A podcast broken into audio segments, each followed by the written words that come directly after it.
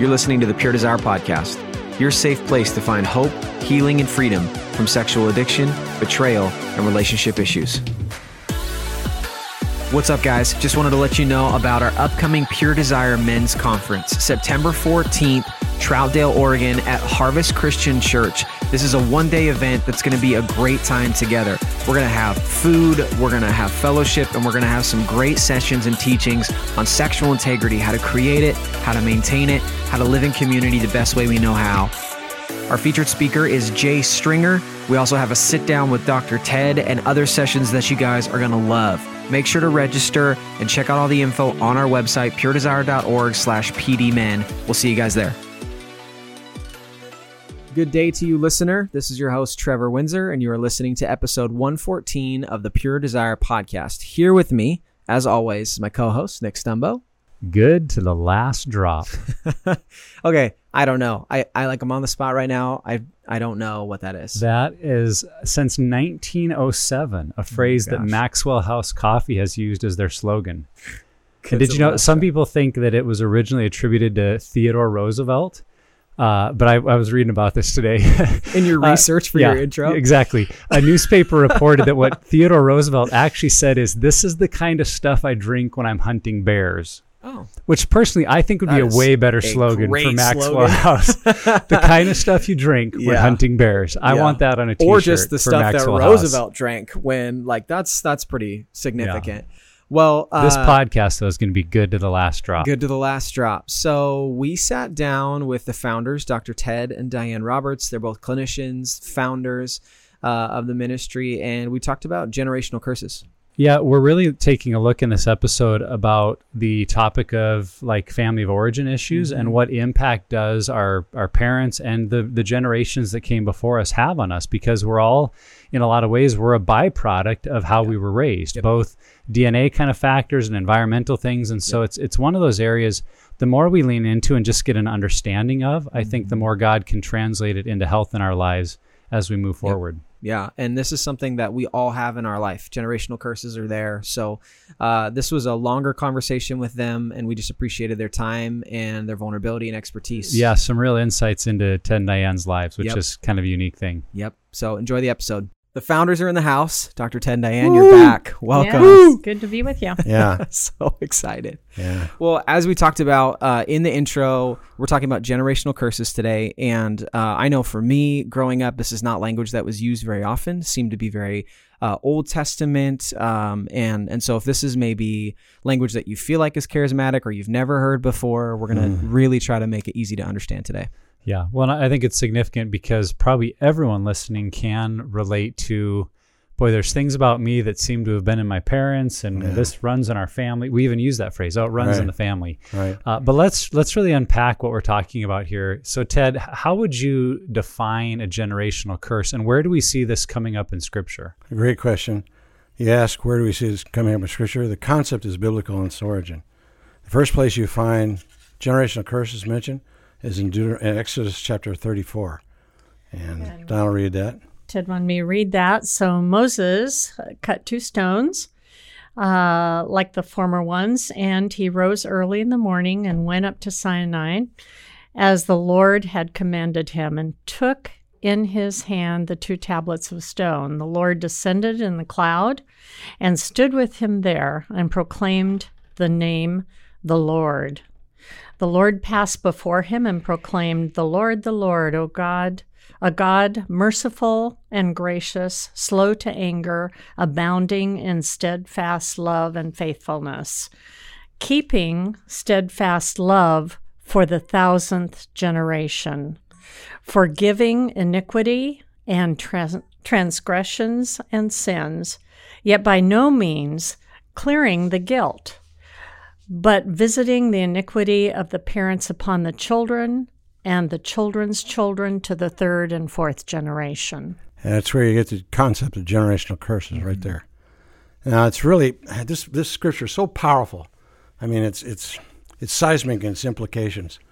It's such severe stress theologically, mm-hmm. leaves a stress fracture running all the way from the Old Testament to the New Testament. Mm-hmm. Um, notice it's about the second time Moses went up on top of the mountain.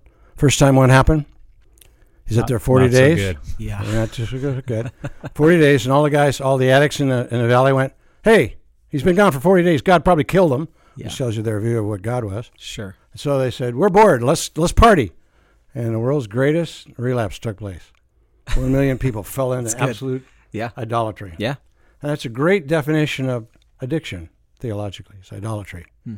It's taking something or someone else to meet your meet your painful needs. Try to medicate your pain Yeah. rather than taking directly to God and processing. And the the level of denial in us and what was going on was insane. I mean, it's just it's incredible. Moses comes off the mountain. He comes up to Aaron, his good buddy, and he says, "Hey, what's going on here? How come Yeah. everybody's worshiping the calf, worshiping the calf like we did back in Egypt?" Yeah. And what did he say? He said, uh, "They gave me the gold. I threw it in the fire, and out hopped this lamb." Yeah, Uh, just this- jumped right out of this- there. This- this- It's a great This- story. yeah, like great. That, yeah. right. The denial's great too. Yeah. Right. Yeah. I've counseled addicts for 30 years. I've never heard denial to that depth. Hmm. It's incredible what took place. Simply threw in the fire, and out came this, out came this, out came this calf. And what's interesting is what Moses does next. He draws a very clear boundary. He says, "Who's for us and who's for the Lord?" Okay, who's against us and who's for the Lord? And they killed 30,000 people. The um, the the priest took swords and killed 3,000 people. He's drawing very strong boundaries. And that's why it's so important if you're a sex addict to really have your inner circle clearly defined. And you've got to connect it with some implications.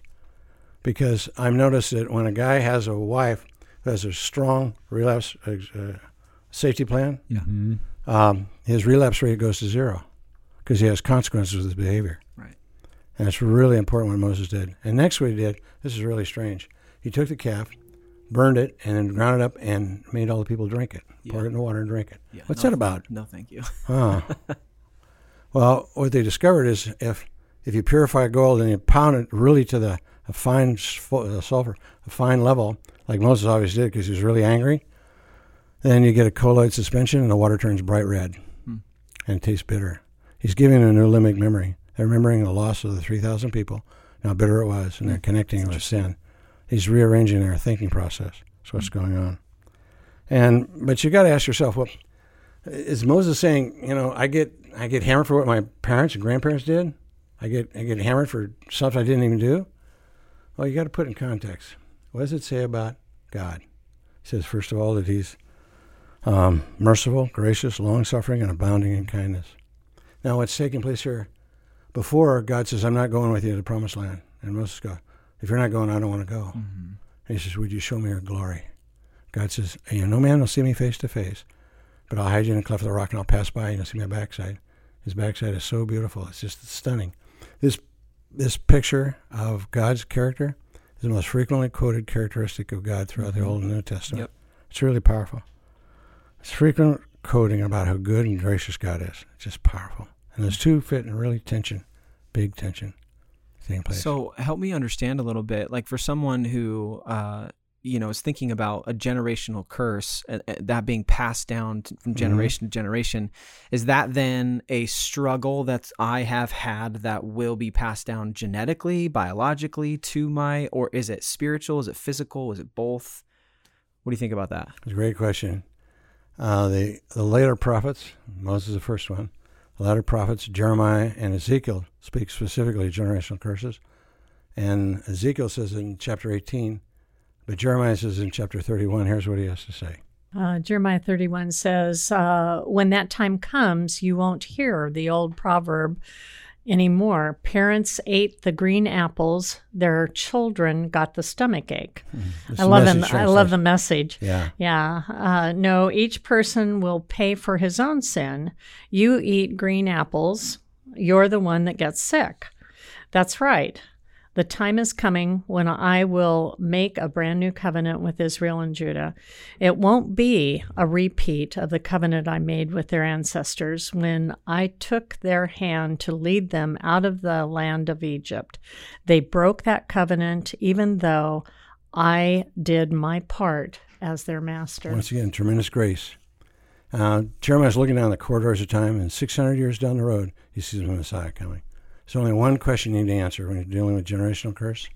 It's the same question Pontius Pilate asked the crowd What shall we do with this man called Jesus? the Messiah? That's a critical question. Well, uh, Ted, you want to help me understand this all fits together? How do I put together Exodus chapter 34 and Jeremiah? How do I put those two together? Let me answer the question theologically, and then I'll answer it practically.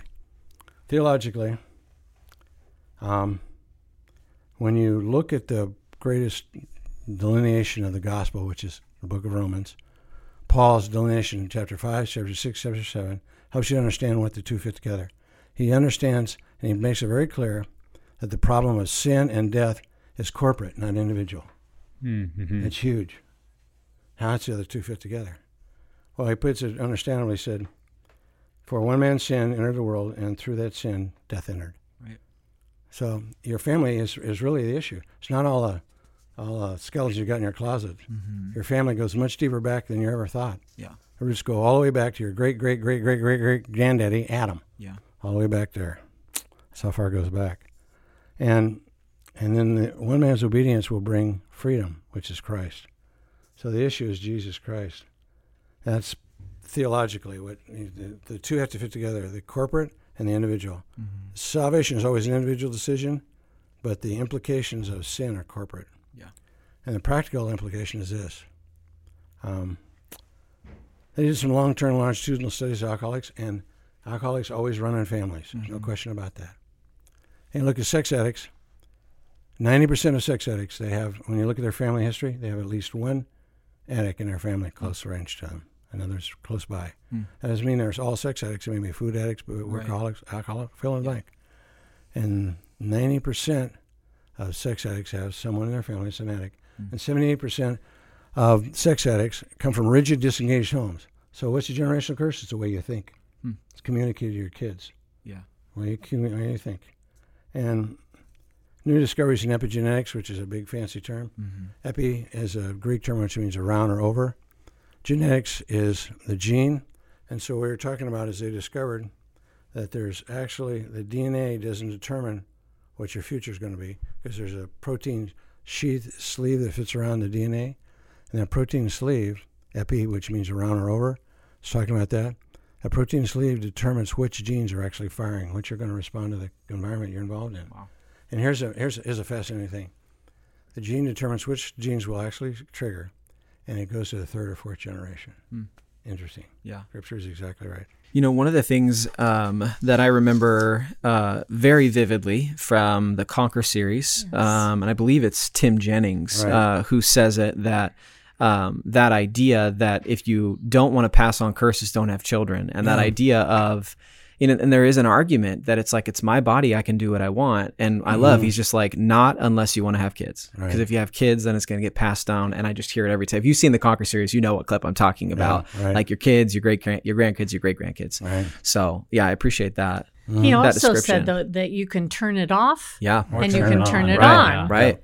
Totally. And so that's the key is turning it off. Right. Gonna get some hopefulness of it. Yeah. Yes. Well, Yeah. and I like in what you're saying, Ted, because I think it's a, a principle that we we work really hard at Pure Desire to underscore that that when we come to faith in Christ, there there are things that immediately are ours. That in a theological Right. sense, in an eternal sense, Yep. our salvation, our freedom, the price that's been paid for us, that we have those right now Right. Before we've ever done a single thing other than receiving what Christ has done. Yeah. But at the same time, that doesn't mean there is um, an automatic changing of our thought processes Yeah. or a renewing of those epigenetic processes in our DNA. And so I think when we're talking about this generational curse idea that that, that might be a, a balance that can help someone think through this is when it comes to curses um, on a theological level, immediately through Christ, those are broken, that, mm-hmm. that we are set free from the power of the curse and of sin. Yeah. But there's still a physical dynamic to our fallenness and our brokenness Right. Yep. that Christ is still in the process of redeeming. And so, really, I, that's kind of how I process it and think through it that that I have the power to break that physical curse over mm-hmm. me because of what Christ has done, mm-hmm. but I still have some work to do to enter into that renewing my mind or breaking off the curses or mm-hmm. as you said Diane turning those the, the proper genes on to now pass on blessing to the Right. next generation. Yeah. yes. Yeah, the way to, the way to see it theologically is what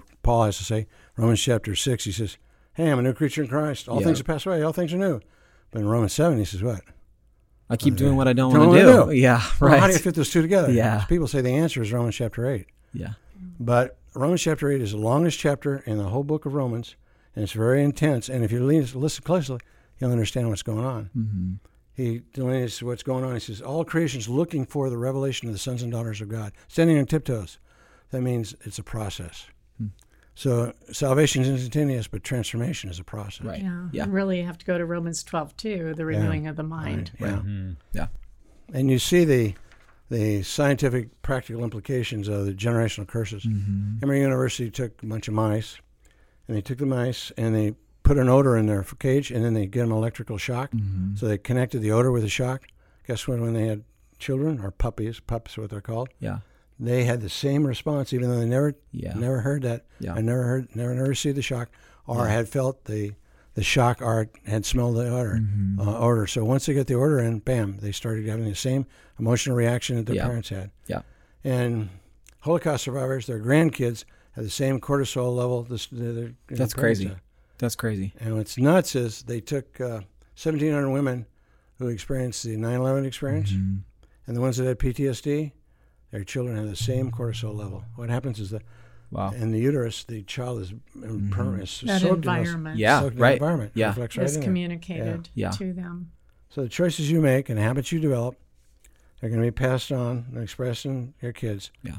So I lean over to clients every time I say, "Listen, if you don't deal with this, I guarantee you it'll Yep. be passed on to your kids Yeah. and your grandkids. Yeah. It's a given. Yeah. Now they may not turn out to be a sex addict like you are. Yeah. They'll be a workaholic. They'll be a religious addict. Yeah. They'll be some kind of addict. The way you think will be passed on to your kids. Right. You can't avoid it. For Ted and I, I think the, well, for me personally, the first time I recognized mm. generational curses when was when my daughter was eight years old. And she was being really critical and negative. She had mm-hmm. made a commitment to Christ when she was five or six. Yeah. So she was really critical of people that hadn't, but didn't put the two together. Yeah. And so, you know, I said, where is that coming mm-hmm. from? And I thought, oh, you know, my grandmother was really critical and negative, and my oh, mom was really gen- uh, mm-hmm. judgmental and negative. Mm. It must have skipped a generation. Yeah, that's what happened. Of course. yeah. Denial's great. Yeah. Yeah. Yeah. It's great. Well, It's and great. isn't that the truth? Uh, I think maybe particularly in something like a generational curse, it's a lot easier to see through the window in someone else's life. I mean, I, I yes. think as a pastor, the number of guys that sat in my office and, you know, they, they swore and promised they would never be like their dad, especially if they had a negative example in their life. They're always And, and I would just exactly look into like their life, see you you are turning out in your determination not to be like him. Yeah, it's- You're so blind to how you're becoming just like him. Exactly. And, and it's a humbling reminder for all of us. This is an area, again, that speaks to our need for community, Mm-hmm. speaks to our need to be willing to listen to our spouses and to really say, what, you know, what's in my family? Right. What's been happening in my dad and my grandpa that is reoccurring in my life? And, and I might be blind to see it because it's just become part of my Yeah. fabric of how I do life. But if I'm Yeah. willing to see it, there's some unhealth that God could redeem there. So uh, let me ask you a quick question, clarifying question, because I you talk about your daughter Yeah. and talking about like your your grandma and your mom, and then you just mentioned your dad and your grandfather. So if I'm a man, do I get things from my mom as well? Like, is it? Because I'm just saying the examples you're giving Yeah. are gender specific, but are mm-hmm. there still things that if my mom was critical and I'm critical, that Yeah. that's still there? Yeah. Yeah. Well, It's a family system. Got it. Right. So Yeah. you're going to pick up Yeah, right. different things. I mean, there's some men in our counseling office that say, I'll never be like my mom. She was blah, blah, blah. Right. She'd get angry off Right. the page while he's really angry. Mm-hmm. Yeah. Well, frequently, mm-hmm. what will happen, you'll have emotional uh, seduction of the child by the mother. There'll be emotional incest is taking place Yeah. because dad's not there. So the child Yeah. becomes a substitute. That Yeah. really messes with guys' Yeah, heads. he becomes angry because Right. he's become that emotional Right. substitute. Okay, so uh, obviously, if you've been listening thus far, we're explaining a little bit of what they are um, and giving some personal examples, which is always really helpful. So let's say that we have a listener out there who um, sees that there's brokenness in their life and aren't sure if that's a generational curse Right. or or what it is. So how do we? How do we know we have a generational curse that is playing out in me, and then also if you have children, is playing out in your Right. kids? Well, I think um, just recognizing, first of all, generational curses uh, are fear. They're fear that we carry. And if your parents, like we've had so many couples where the husband says, I, I've always feared being poor because my parents were poor. And so sometimes you can pick up on attitudes and ways of thinking and fear. What that does, that's saying what's happening is your limbic system is being trained by the Right. time you're six years of age. So it's just a knee jerk reaction. This is how it's Right, wired. Right. So it's Yeah. picked up in the limbic system. At And that's why early that's why age. new experiences are Yeah. crucial. Okay. Yeah. So, but the hard part is, first of all, recognizing. Mm-hmm. And as you see patterns, and that's why we encourage you to uh, look at your family of origin. Right. Big and one of the things we encourage is the faces evaluation. Yeah, this Yeah. is one of the three ways that you break generational curses. Is just discovering what is uh, hap- what's happened in my family of origin. Yeah. And as you take the faces, that really helped me break a lot of denial.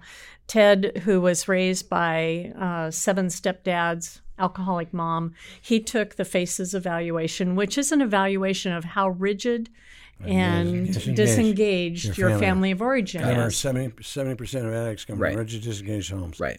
So he took it, and of course, he scored the one two, the the bottom of the barrel. One two club, baby. Out of Right out. eight, he Yeah. scored mm-hmm. a one two. Yeah. And so he says, "Well, here." You Take take it. Yeah. And mm-hmm. so as I took it, I thought, oh, my parents were married for 50 years, no alcohol. Yes. They Yep. they had good Christian ethics, even though they weren't Christians. And guess what?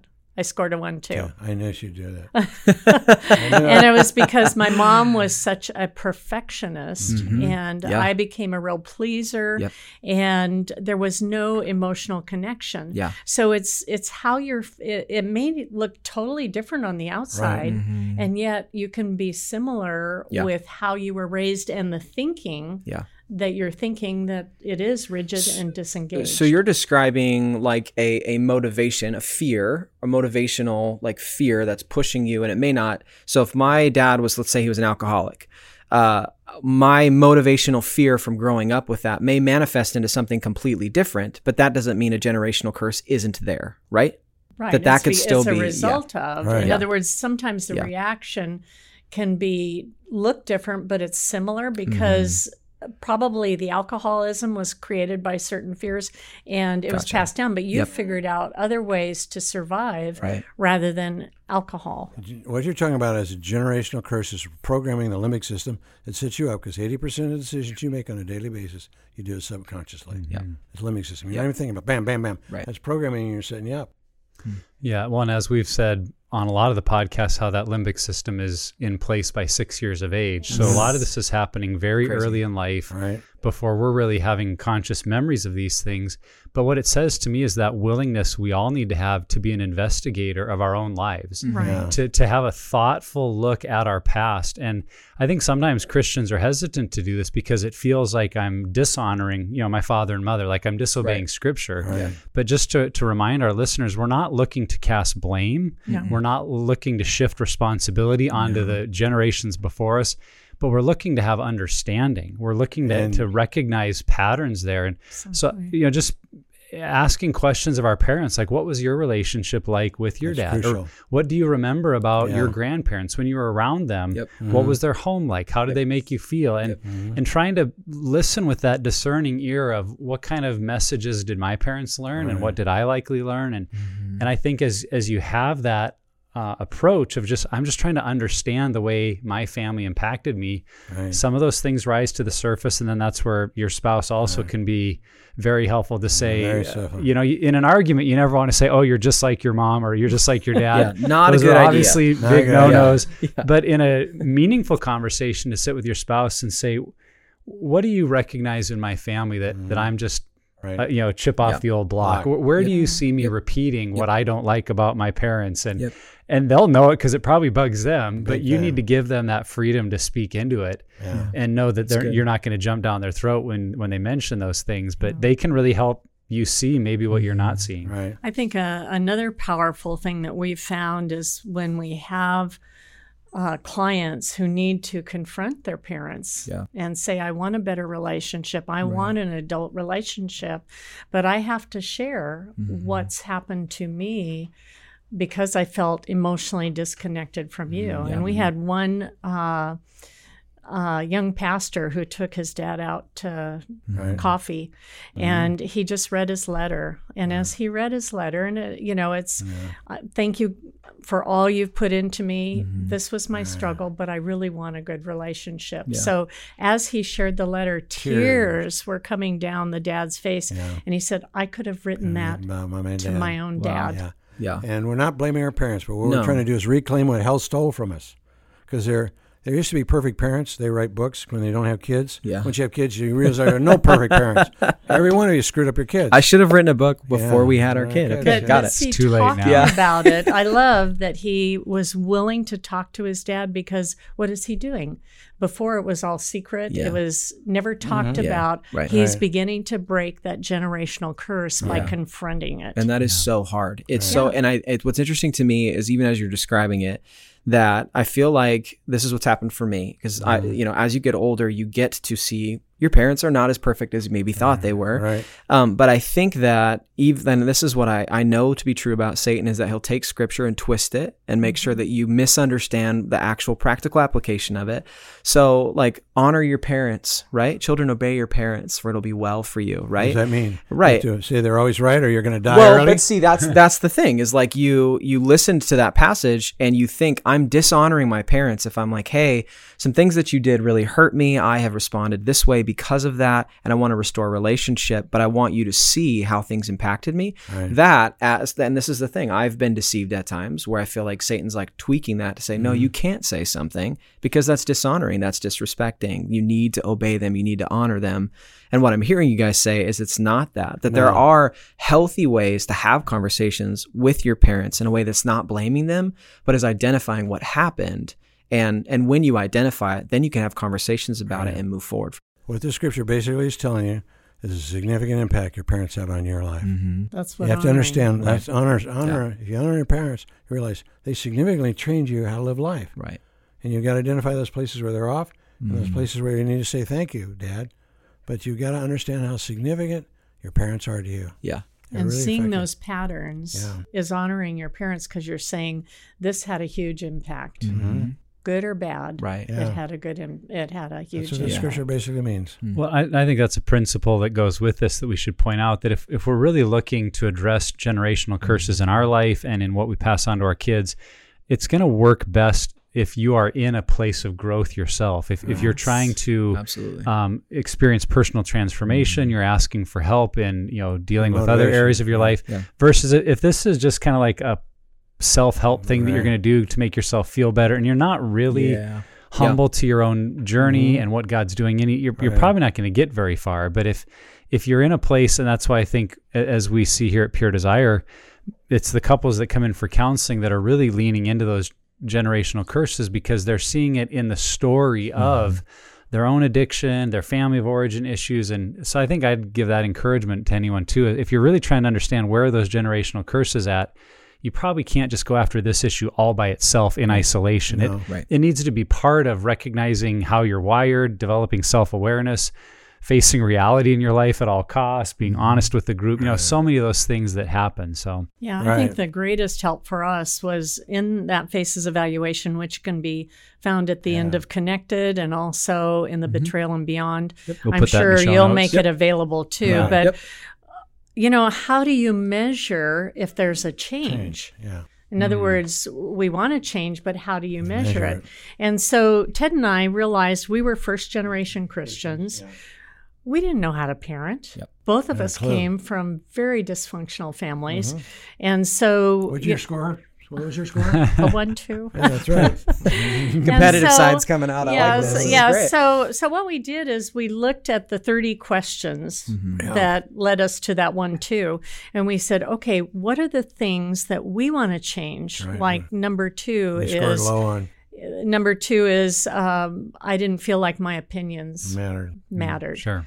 And so, how do we go down those things that we experienced and changed it? Yeah. So, Ted and I, for five years, purposed to say, this is how we're going to do family. We looked at where we scored low and we started changing. Just do the right? opposite. Yeah. Yeah. Well, Yeah. and Lord, how do we do it? Yeah. Because we Yeah. never Yeah. saw it done for us. And so we purposed to do that for five years.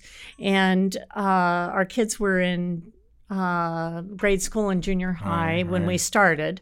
So, you know, just to encourage parents, it's never too late wherever you start. Yeah. Right. Yeah. And so then Nikki was headed for college and Brian was coming into high school. So we said, Here, Here, take do this it, test Brian." on your family of Origin. origin. That's scary. so in five years, they both scored one point away from 70, which is 70, 80 is the top score. Seven, yeah. Which is, and so we went in one generation in five years Yeah. From a one, two To- to, to a a six, almost a seven. Right. Our- So it was our measurable. grandkids Yeah. will score tens. There you go. But but it's so good to see something measurable. Yeah. Yeah. For You know, sure. whether it's Absolutely. the father's tears Yeah. or your kids Right. uh, seeing you differently. Yeah. Yeah. It's Well, really and we're gonna we're gonna talk more about what does this healing look like or that change. But before we jump completely into that, uh, maybe for a few of our listeners, there's a bit of this. Yeah, but what about me? If if they grew up uh, in an adoptive family, or they grew up without one of their parents, uh, maybe they're feeling, is it hopeless for me to know any generational curses because I don't even know the generations before me? Uh, what what would you recommend to someone who's maybe been adopted or without a parent? Are they more influenced by whoever raised them, or is it in the DNA that someone that maybe they don't know but g- contributed DNA to their life? You hear what I'm Both saying? I'm both in, and I was adopted from birth, so I have no background on who my parents are. Yeah. I've never met them, never known who they are. So what we're doing, just talking about, directly applies to that question. Yeah, when our son, uh, I don't know, he did something rebellious. I don't Yeah. even remember what it Brian was. did It's very- something yeah. rebellious. Yes, can you believe? If you're listening to this, Brian, shame on you. Yes, no, no shame. Okay. um, but I'll never forget. And you know, it, it was it was not part of his character. Mm-hmm. And so Ted went in and said, you know, let's talk about this. Yeah. Yeah. And then he said, son, is there something that I'm doing that's contributing To to this behavior? Yeah. and they had a great talk and but what i saw in ted was a humility Yep. and you know when we first got married he was very prideful yeah. and he had to be in order to Stay survive the military Hundred percent. Right. survive Yeah. vietnam Right. Strap a plane on and go against the Yeah. other guy. You got to believe But you're it the best. Yeah, for sure. But it was kind of the fulfillment of the opposite of what I saw in him. In other words, a lot of our um, the curses are something that we kind of project to protect ourselves. Yeah. Called protective personalities. Yeah, and so so, for Ted, you know that being prideful, I'm I'm going to live through this, which was good in the military. But you get to seminary Yeah. Oh, where ah. everybody's holy. man, you sound like a sore thumb. Yes, and I remember being with a couple. Oh. We just went out with another seminary couple, and Ted was being so prideful. I was literally s- Sliding in the seat. under the seat. Where's my wife? Where's- where's Thinking, oh, I can't believe he's saying this, and it, you know that That's never great. stood out in the military, but boy, in seminary, it, Sure. Mm. it was Yeah. horrible. It was so prideful. So ah. I, I was going to talk to him immediately when we got home, Yeah. and the Lord said, "No, I want you to go pray." Mm-hmm. So I started praying, and I said, "God, Ted was so embarrassing. You've got to." I, I feel so embarrassed. You've got to change change him. him. And God said, I'm sorry, I don't change people because you're embarrassed. Yeah. I said, Oh, shucks. Well, um, you know, we are in seminary and you're calling him to be a humble servant of the Lord. And the Lord said, I do change people because of the calling It's that them. I have on them. Yeah. yeah. And so what I saw, and of course, you know, God started changing him through I'll talk that. about that in a second. But but that's what I saw is that Yeah. humility. In other words, there was something from his past Mm-hmm. That caused that curse of pride. Mm-hmm. And yet because of the calling that God had on him, Yeah. it was like as as Ted began to be obedient, and what did God have you do to be obedient It's to really that? interesting. Any wife that's struggling with her husband, you want to pray in light of not your embarrassment over him, but in light of their calling. That's crucial. It's good. And so so I started praying and within 3 days he Three days, came I'm and said the, I'm walking across the uh, commons in the seminary. The guy says, "What, what you got that flight jacket on for?" I said, "Well, it's, uh, I can't afford jackets. I, you know, that's all I got." Yeah. No, it's you're afraid. Hmm. The flight jacket. Yeah. So So standing in the comments is going, yeah. There's a patch right here. Says I'm a combat veteran. Over here, I served in Vietnam, carrier pilot. Look how bad I am. Yeah. I was afraid because I was in all the seminary guys. These guys had 500 pound Bibles. I had a little Right. little green Yeah. living Bible. Yeah. I mean, Little I had free Gideon's forklifts Bible, huh? Bibles Right, around. which again is a self protection, which you were Right. talking It is. about. Right. It's protecting the Yes. identity I think I have or that Yeah. brings value. yeah. So I Yeah. came home and I said, "Honey, God talked to me." and I was thrilled. Gee, three days and God already answered my prayer.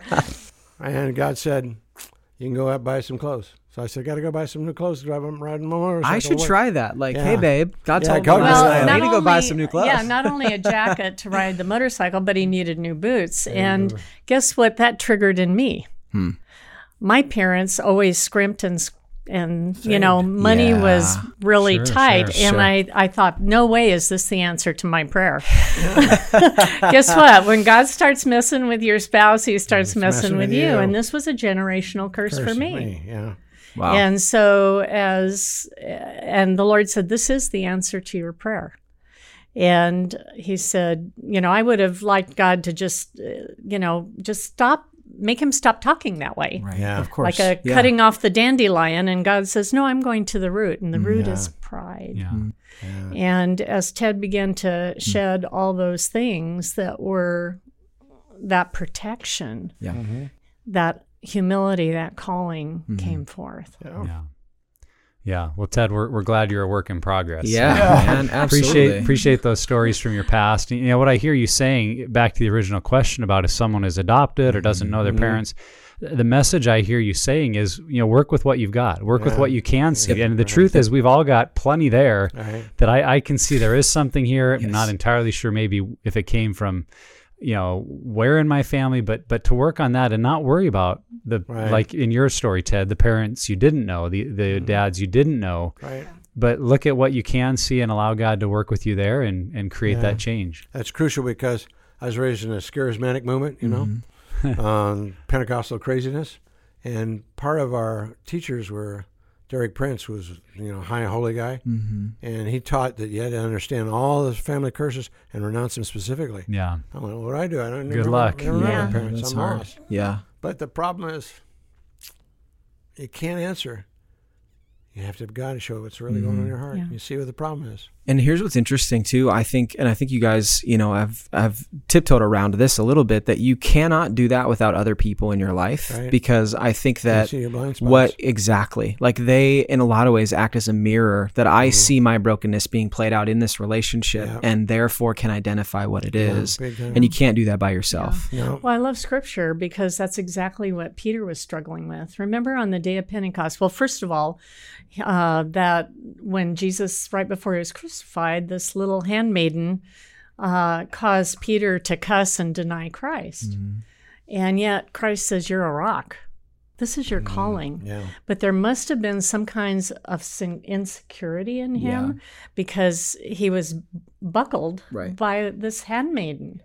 And yet, on the day of Pentecost, when he received the Holy Spirit, boom, all of a sudden he was stood in front of three 3,000 people, People and he was able to declare. Yeah. So Yeah, it was like, is going to lead us. like the Right. Holy Spirit helps us to see who we really are and and yet with all of that and let me let me just share with my daughter too because this ties in when i recognized that spirit of negative critical spirit um, you know i knew what to do first you recognize it you repent Right.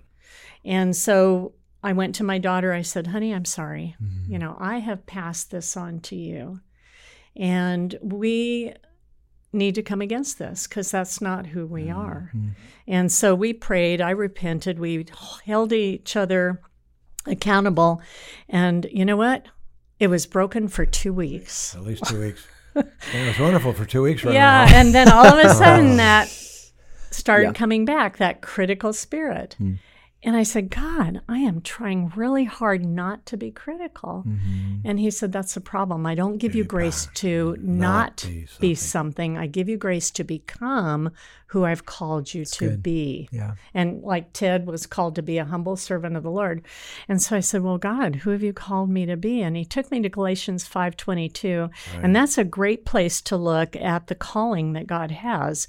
You know, uh, love, joy, the Spirit. Right. Peace, patience, kindness. Mm-hmm. And it was like kindness just jumped out. And God says, I've called you to be a gracious woman of God. And that's very important. Fruit of the Spirit is something the enemy can never counterfeit. Yeah. Gifts of the Spirit he can. Sure. So he has no fruit. That's great. No, no peace, no patience. You can, you can calm, drive him nuts just by being patient. Yeah. You can drive him to the counseling. That's good. Yeah. So once I saw that and I said, God, I, I don't know how to be gracious. I wasn't raised with that. Mm-hmm. And the Holy Spirit said, if you surrender this to me, when you come to those places, those forks in the road, mm-hmm. you can go with the flesh, which is being critical and negative, mm-hmm. or you can walk in the spirit, which is being gracious. Mm-hmm. That's what walking in the spirit is. It's a mindset of, am I going to do it according to God's spirit, or am I going to walk in the flesh? So think about Peter on the day of Pentecost. I mean, boom, he just had a miraculous, you know, anointing to Yeah. speak to that many people. But what happened in Galatians? Mm-hmm. In Galatians, Paul, talking about those people around us that can call us on it, mm-hmm. Paul said to Peter, he said, What a hypocrite you are.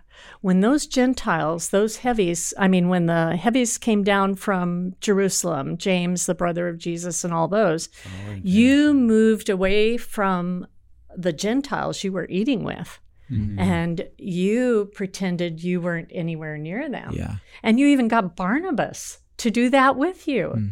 What happened to Peter? All of a sudden, from day of Pentecost, and then now in Galatians. And I realized it in my own life when I saw it in Peter's life. What had happened to Peter right before that, he had a vision. And God says, You have a new calling, and your calling is to the Gentiles. Mm-hmm. And, you know, I 10 years down the road, after I started following the Lord with that kindness, hmm. all of a sudden, boom, there it was again. I was being negative and critical. Hmm. And I said, God, and of course, the enemy's saying, see, it only had a 10 year warranty. Yeah. Yeah. Yeah. Two weeks to 10 years. Yeah. so- Expiration date on yeah. that. Yeah. And and but the Lord took me to Isaiah where it says that God stretches the borders of our tent. And God says, Diane, you fortified this area as a teacher, as a mom, but I've just moved you into ministry. Hmm. Mm-hmm. And guess what? Those insecurities, those generational curses are going to start to try to rise up hmm. because you don't know what to do in this new ministry path. right. And Peter had a new ministry to the hmm. Gentiles. So all of a sudden, he was faced with that uh, insecurity. Yeah. Mm-hmm. And, you know, where's that rock? Yeah. So he had to reclaim it. And in Acts chapter 15, we see he did because he stands in front of uh, the men in Jerusalem, the leaders in Jerusalem, and says, you know, we baptize the Gentiles and their hearts were cleansed like ours. Therefore, they need to be a part of the fold. So, s- somewhere he refortified that area, Yeah. came against whatever generational Yeah. curse he was dealing with. Yeah, well, it speaks to that this is a process. It Uh, It's a journey. It's not It just one time we declare, which I think we want to do as Christians, right? Like I just declare freedom over these curses, like you said, Ted, in your Boom, background. instant. Right. Name them and claim, and now I'm free. And and there might be a sense of like relief from that, but but there is a, a walking in this new way that we have to stay in, and that that definitely is a process that occurs over time. which you were starting to get to with Nikki and going and having that conversation. So let's let's flesh that out. Once you've identified it, uh, whether that's through relationship or you're just starting to see patterns in your life, you've identified the curse. What does it look like to begin breaking them? What does that look like? Okay, well, I had to ask for forgiveness, even though it didn't start with me. Right. And I didn't even know the source till years later. I found out that my grandmother was a socialite in San Francisco and she married my grandfather and she had to move to San Bernardino, California. And she was really mad. She was really angry. Hmm. All her life, she disdained her in laws because she had to move away from and that's where that critical spirit now maybe her parents had Sure. one but in other words i realized one you know i didn't even know the source until i started putting all these But all you have pieces. to own your part of it. Right. Exactly. right. So for me to go to Nikki and repent, Mm-hmm. and I said, we need to break the power of this curse. And so we renounced that spirit, uh, that critical, negative, judgmental spirit. We So- said, Talk me through that for a second, because I like again, I didn't grow up with that. Like Right. when you say renounce, what is that? Like, tell me I what that means. Jesus, I repent of the fact that I passed this on to my daughter. Got it. I didn't start it, but I passed it right on Yep. to her, not even realizing it. Yeah. And so, God, I thank you that your blood covers that. And I renounce it in the name of Jesus. Okay. Now, the part that I missed, and and you know, it kept coming back and I Mm-hmm. couldn't figure out why, was that I needed to reclaim what God had in mind when He created me. And it was to be a woman that was gracious. Hmm. So the second part, once I realized that, Yeah. I I and I said I rebuke this. I um, I renounce it in the name of Jesus, and I receive that spirit of kindness and graciousness good. because that's who you called me to be. Right. Right. And God, I don't know how to walk in that, Right. but I know your spirit does because that's a fruit of the spirit. Which we talk about all the time in our ministry on the podcast. It's not just stopping a behavior; it's replacing it Right. with a positive behavior, with that God walking in the wants you. spirit. Right. Yeah, and really reclaiming. In other words, uh, you know, I tell people, wait on the Lord. Ask Him who He's mm. called you to be. Right. Most important Not thing do. you ever do in your life is to see yourself the way God sees you. Yeah. Hmm. That determines everything. Yeah. Yeah. And, you know, Peter, you're a rock. Diane, you're a gracious woman of mm-hmm. God. Ted, you're a humble servant of the Lord. Those are not natural ways to walk, they're supernatural. Mm-hmm. Right. So we have to call upon the supernatural Yeah. to help us to walk. in Sometimes the struggle is birthed out of real pain that's produced in your life, Yeah. and you make a vow out of the pain, Yeah. and that sets your course, and you've got to renounce that vow because it's a self curse. Mm-hmm. Classic one in my life. Uh, it showed up in the Conquer series. They did a good job of it. It was the toughest scene they had to shoot. Uh, my mom was being beat by my stepfather. Got tired of beating her and decided he was going to drown her. Took her in the bathtub, threw her in the, drowned her in the bathtub. I was a young kid, about 120 pounds wringing wet. My stepfather was about 285, big guy, and he backhanded me when I went in to protect my mom. Mm-hmm. Knocked me down the hallway, and he got on me real quick. I started to get up, and he was right on me and punched me in the face, knocked me in my room, blood's gushing out of my mouth. I started to get up. I still remember the floor. It was an old yellow, you know, linoleum floor. And he looked at me and pointed at me. He said, "You get up, I'll kill you." Well, I'm not. I'm not stupid. I'm not getting up. But I made a vow. in That moment, I never let another man treat me that way. Right. That's why sports were not about sports. They're about beating other men. Yep. And the military is not just about serving the country. It's about killing other men. That made me an angry man for 40 years. I lived with that curse. I put on myself and I renounce it Hmm. and get rid of it.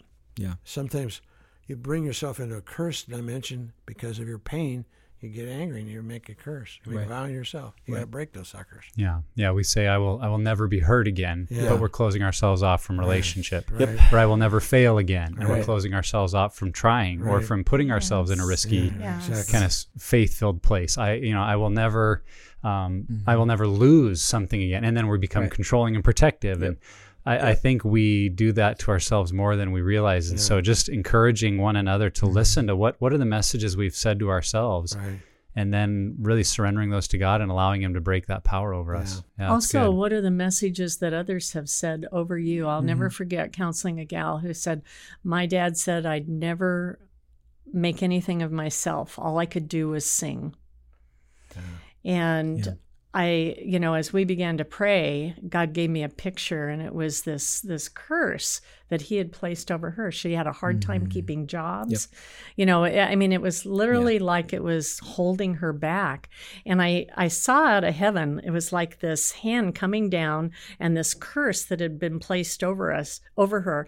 And I uh-huh. saw like the Lord was just crumbling. It was, it mm. was stone and now it was crumbling. And then I saw him put his banner of love Over her. over her rather mm. than that curse. So having a new picture of who God sees us, Yeah. that we're very Yeah. capable, Yeah. just the opposite of what maybe has been spoken over us mm. or we have picked up and Sure. have been speaking to ourselves. Summarize everything we said so far. How do you break the curse? We give you first step. is Understanding is the enemy's coming at you in a stealth mode. You can't see what he's doing, mm-hmm. and you begin to take up the attitude your parents have, Right. or be wounded and take a vow. Yeah. You've got to see it and then renounce it. There's two other steps we need to take, but we don't have time for this session to do it. Yeah. We will do another episode. We will. What's really powerful too is to realize that there's no, um, God can work on the next generation Yeah, too. Uh, you know, when uh, my granddaughter was about five, six years old, I asked my daughter, I said, honey, you know, what could we have done differently? You are mm. parenting so well. I mm. mean, they were miles ahead of oh, us. You know, and i said i am amazed at your parenting and Skills. and so what could i have done differently? And she pointed to she didn't know it was number two on the faces evaluation but she said mom at times i felt like my opinion didn't, matter, hmm. yeah. And i went oh my gosh that was one of the ones we were supposed to be working on Yeah.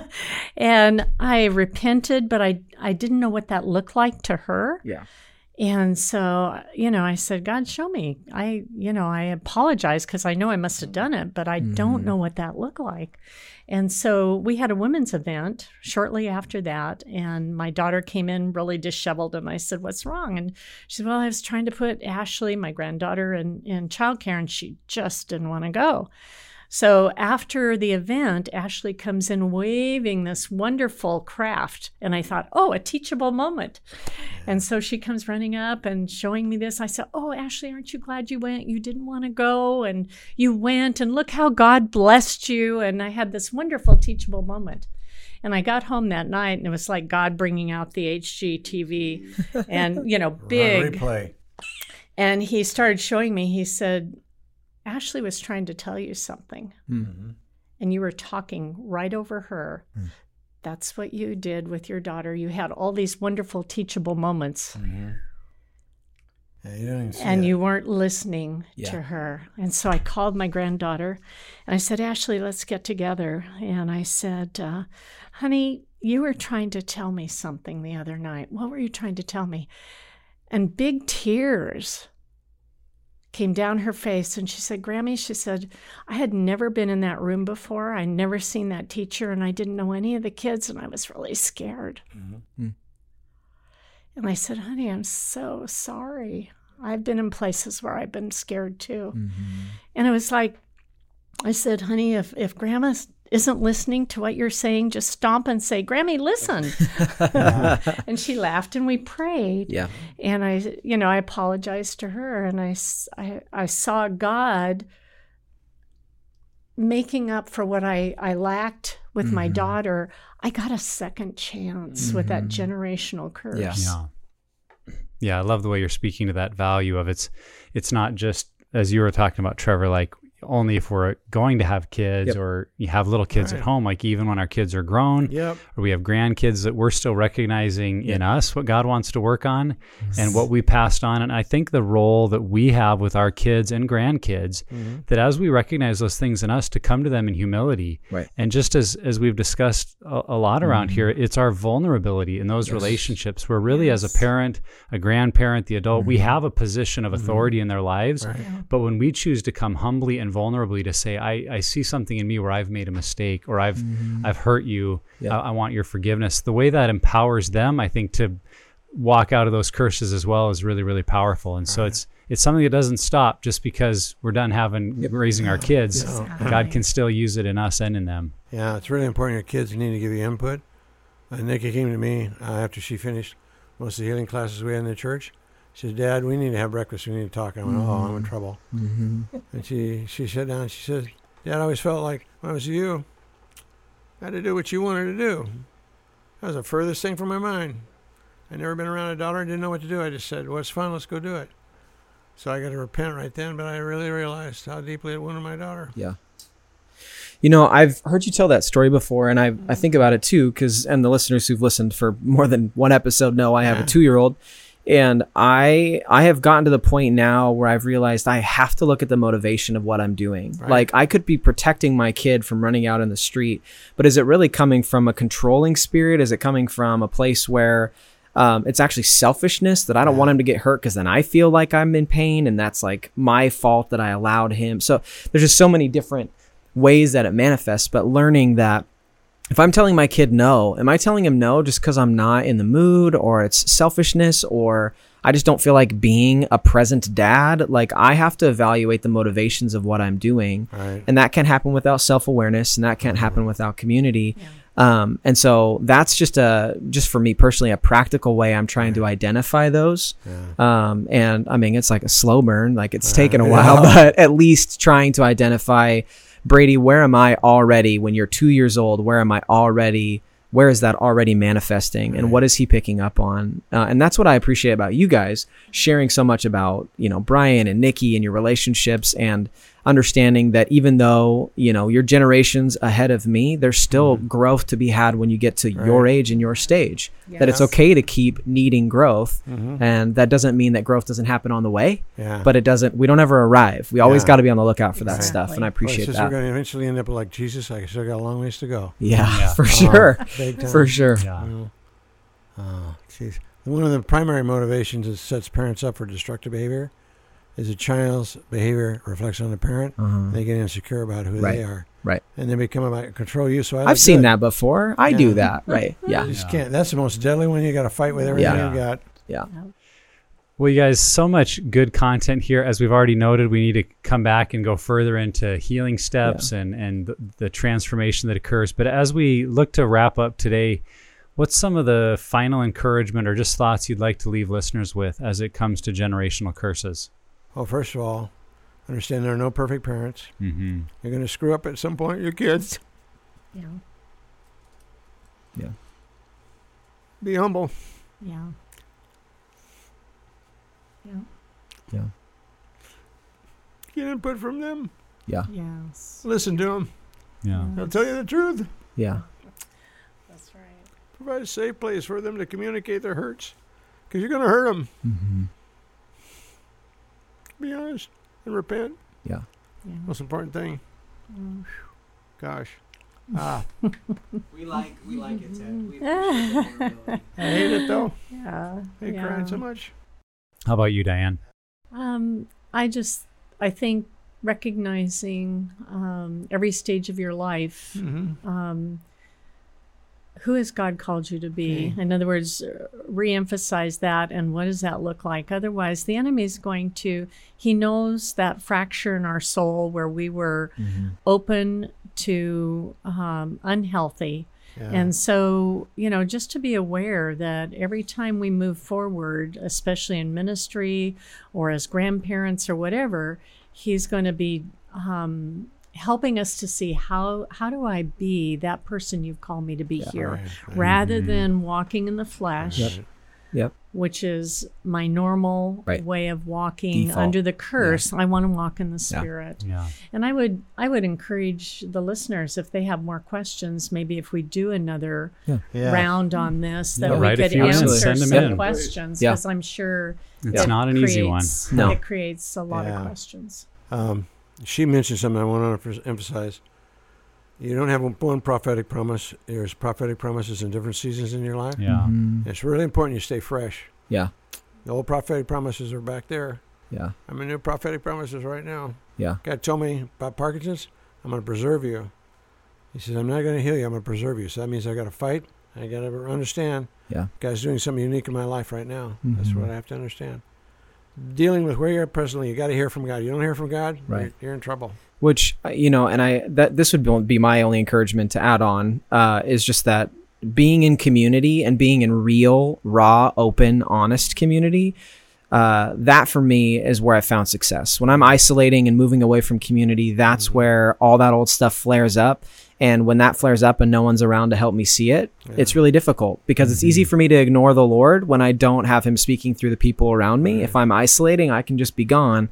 But if God's at work in the people that are around me, then He's going to talk to me uh, in multiple ways. And so, just for me, I would just say include people in your life that are on that journey with you and look identify people in your life that are people who have identified those curses and are working on themselves because those are the people that you want to be around Yeah. And I would just reemphasize, you know, what you guys said in the middle of this episode that our God is a God of redemption. Yeah, And you scored, you know, a one or a two on that scale, and in one generation saw significant change. And I think for those that maybe you're listening and are feeling the discouragement of the ways I've passed on curses, or I've not been a very good parent, or, you know, if, if we're willing to face the reality of wherever we're at, God can meet us there and and write a new story. And in a lot of ways, the lower we start, the better the story is.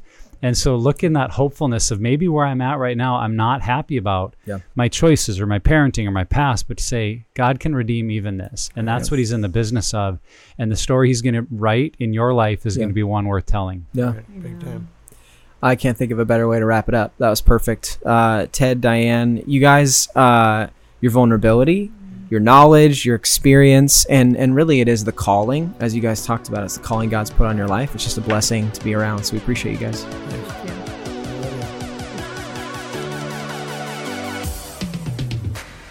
Thank you for listening to the Pure Desire podcast. If you like what you're hearing and want to keep up with the podcast, please subscribe, download, and share.